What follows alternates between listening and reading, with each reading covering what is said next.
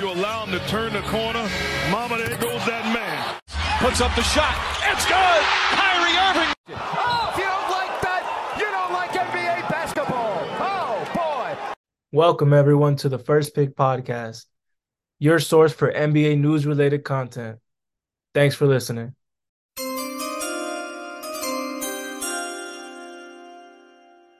Welcome, everyone, back to a special episode of the First Pick Podcast. The NBA draft just happened. I'm recording this literally as the 58th pick just finished, and I'm going to be giving you guys my immediate thoughts and what happened draft night. Now, obviously, you can't start draft night without your first top 10. I posted these top 10 picks via my Instagram and our Twitter. The Instagram is at the underscore first pick pod. And you can even now find us on Twitter. The handle is capital T first pick pod. Follow us on Twitter. I try to, you know, put our NBA content to reach out more viewers, to get more people to watch the show. So please hit that follow button on Twitter as well as Instagram. I will be linking those at the bottom of every post that I make, and it's also going to be in the link tree in both bios. Now, without further ado, let's get to reacting to this draft. Spurs didn't surprise anyone. Victor Wembanyama going number one, tremendous talent. Love the fit there. We can quickly go over these. The Charlotte Hornets don't surprise everyone, but still surprise everyone. NBA Twitter was going absolutely insane because they took Brandon Miller out of Alabama. Now I like Brandon Miller. I think he's he's a really good player but I think the best player at that stage in that pick was Scoot Henderson, and I think they went fit. And anytime a team that high goes fit over talent, it usually doesn't end well. But we'll see. They seem happy with their selection. Their general manager, Mitch Kupchak, is really happy with the pick. So we'll see how he develops and how he does in summer league. At number three, the Portland Trailblazers took Scoot Henderson. Really like that pick for them. Now we just got to see what develops with Dame and if he wants to stay on that timeline or something else happens with Anthony Simons, we'll just see. But I do potentially see the fit with Scoot Henderson and Damian Lillard. Yes, they're both short, but they play polar opposite games, and I think that kind of works out for them. At four, Amen Thompson. Obviously, one of the Thompson twins went off the board here. He's not a good shooter, but he's a great facilitator, extremely athletic, slots right into that Rockets young core. And I'll be talking about them later when I go over my winners and losers and some notable picks I saw throughout the draft. Number five, the Pistons took Amen Thompson's twin brother, Ausar Thompson. A much better shooter than his brother was actually one of the surprises. I never had him going this high. I think my high for him was six to the Magic, but Pistons went in and grabbed him. I've had conversations with people, and I do think that he fits in with this system that they want to run uh, two six seven plus guys with Cade and him together in a positionless basketball era, I think can be really nice. We just got to see if that shot is really real and if he can translate that over to the next level. Number six, Anthony Black. He was actually mocked there in my mock draft 1.0, which was my very first episode of the first pick podcast. But turns out I overthought it in mock draft 2.0. He always was going to the Magic. I really like this fit for them. I do think their backcourt is pretty crowded. They have Suggs, Black now, Markelle, Cole Anthony. And I just think that maybe they trade one of them. It's been reported that the LA Lakers and other suitors have interest in Jalen Suggs. Maybe something of that can transpire, but I I like the fit with Anthony Black going to the Magic. He's just a perfect facilitator for them. Great height. I really like that pick for them. Seven, a real shocker here too. Even though he's been climbing up draft boards, the Pacers made a trade with the Wizards. The Pacers selected Bilal Coulibaly and sent his rights, as I mentioned, to the Wizards. Now the Wizards move up a pick in this draft. They were slotted at eight. They move up to seventh, and they send two additional picks, second rounders to be exact. I don't unless the Pacers were set on taking Bilal Coulibaly, even if they had the seventh pick still, I don't see the reason why you you give up two second round picks unless you're for sure knowing that the Pacers will draft Coulibaly with the intent to keep him. But I like the player nonetheless. He's a project player, and especially for a team like the Wizards, who actually made a trade today, trading for Jordan Poole and Patrick Baldwin Jr., and they gave up CP3. So they're going complete rebuild. They kind of got their backcourt of the future now with Tyus Jones and Jordan Poole. You slide in Bilal Coulibaly there at the three. You got your first three positions set. I like this for the Wizards from a fit standpoint. I just think you probably could have gotten him at eight. The team that traded down was the Indiana Pacers, and they ended up with their guy, Jarace Walker.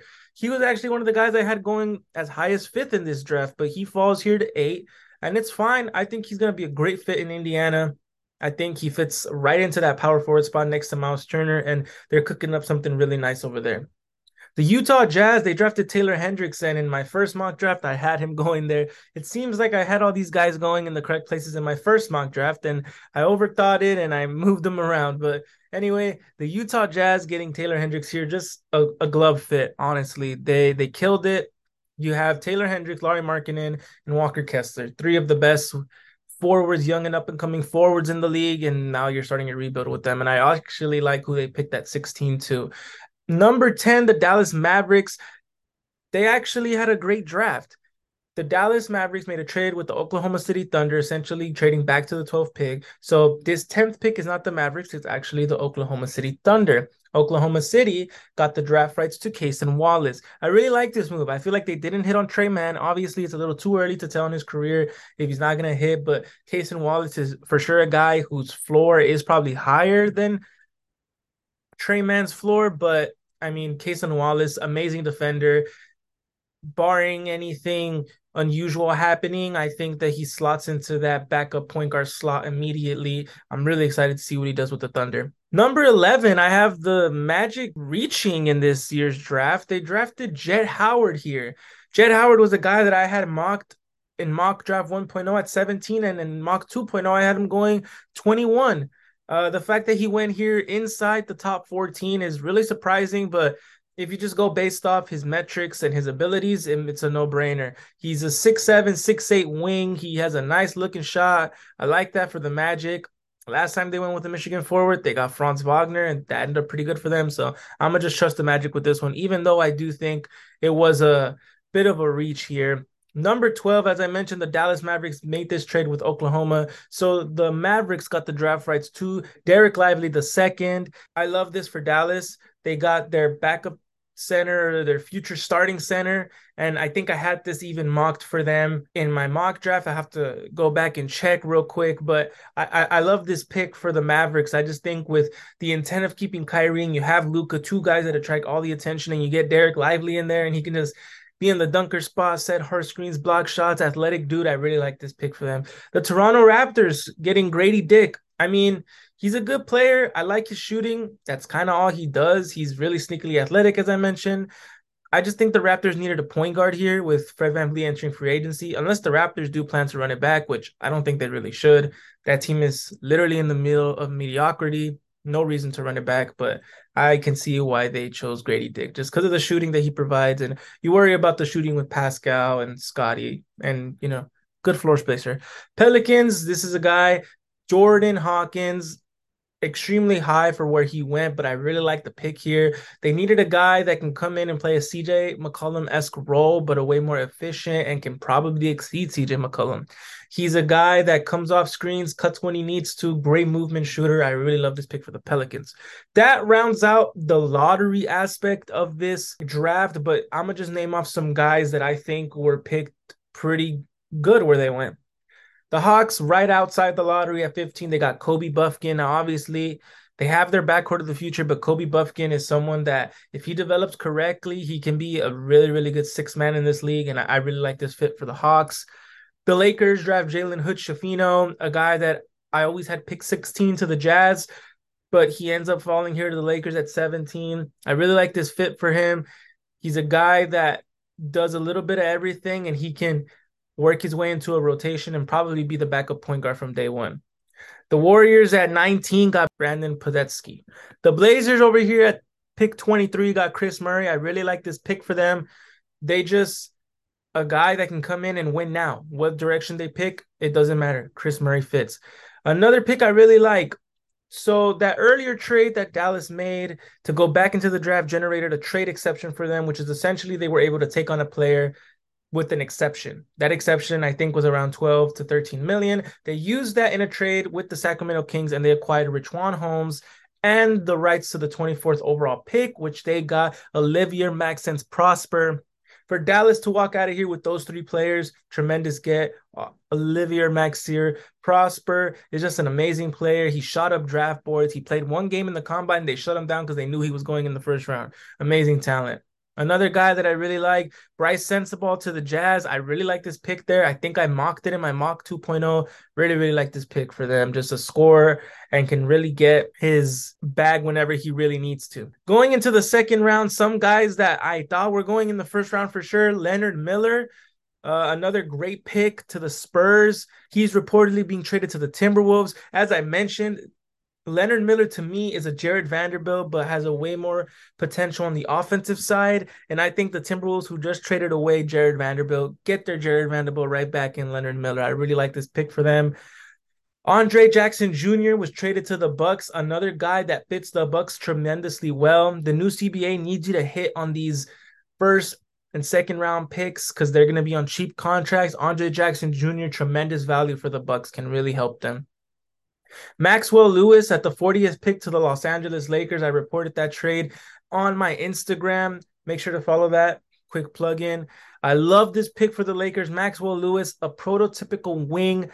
I think if he would have went to a big league college, he probably would have been talking top 20 pick. This guy is a 6'7, 6'8 wing, can shoot the three ball, three level score. I really love this pick for LA. Tristan Vujovic, another guy that I had as a second round steal, is just a tremendous talent. And the Wizards here, like I mentioned, they're just going for high upside, and Tristan Vujovic can really, really give that to them. Sidy Cissoko, a guy that really, really fell. I really like this. He went 44th to the Spurs. I really like that fit. The Spurs are in a developmental period, but still want to compete. Sidy Cissoko went to the G League Ignite. He kind of does that and allows you to become a competitive team while still developing talent. The Grizzlies do what they do best, can take guys and develop them. Gregory Jackson the second. I had him mocked in my first round. Then I had him going in the second, and here in the second he went. The Grizzlies right now they just traded for Marcus Smart. I think Marcus Smart's gonna put those guys in check. Obviously, the Memphis Grizzlies we love when they're winning games and they're talking their stuff, but at times it comes off as a little too much. Marcus Smart can come in there be the veteran that I think he can be Gregory Jackson, there's been reports of him not doing good in workouts, not having a good attitude and such. I feel like going into a system like that where he can just develop and become the best version of himself is just going to do wonders for him. The Cavaliers at 49 took Emoni Bates, and for some reason, me and everyone on NBA Twitter just thought that Emoni Bates is just someone that always should end up on the Cavs here at 49. I think that the Cavs just need to strike gold with this. And if they can, perfect. Emoni Bates, as I mentioned on the previous episode that came out yesterday, he takes bad shots. He's not really the best player, but when the shots are falling, he looks phenomenal. And I really like this pick if all goes well for them. All right, so I went over some highlight picks, um, and obviously everyone that went one through 14, which is the lottery. My winners of today's NBA draft obviously is too early to tell. There's still some undrafted rookies I need to sign. We still got to see summer league, see how they pan out. But my winners so far, Houston. Cam Whitmore went from a potential top seven pick and he got picked at 20th. There's been reports of his medical, something wrong with just him not doing good in interviews and such. I just think that once you're at that late in the draft, you take just the best player available, and that's Cam Whitmore. The Houston Rockets struck gold. They get their point guard, Amen Thompson, and then they get the guy who they were contemplating of getting at four in Cam Whitmore at 20. Tremendous value. Houston, A plus draft already. I really love this pick for them. The Dallas Mavericks, also, as I mentioned, I think if you play back this episode, you can just hear how I just really loved how the Jazz did in their draft.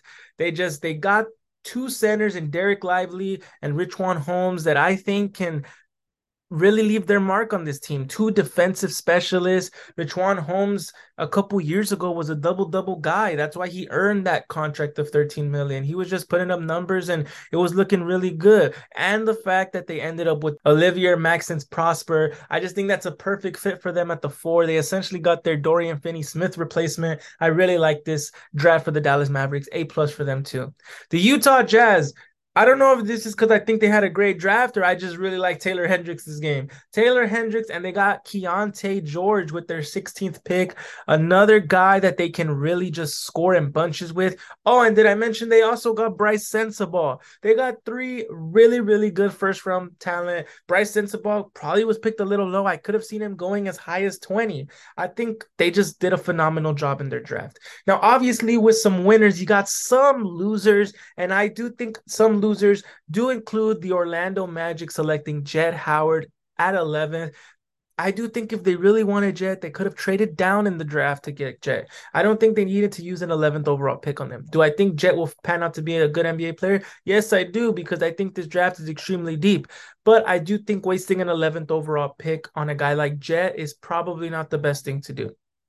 The Wizards also with Bilal Coulibaly. Now, Bilal Coulibaly is a great, tremendous player. He's one of the youngest players in the draft. He has tremendous two-way potential. My only thing is you picked them way early and you gave up two second-round picks. Now, unless the Pacers, as I mentioned previously in this episode, were saying we're drafting Bilal Coulibaly and we're gonna keep him with the intent. If you did not get that impression and you still felt the need to give up two second-round picks, that's not what we're doing. That that's really bad. That's bad asset management, especially because you didn't get that good of returns for Bradley Beal and for Kristaps Porzingis. Yes, you struck gold with the Jordan Poole trade. Amazing trade for them. We're going to be talking about trades and rumors in my next episode after free agency and the rumor mill.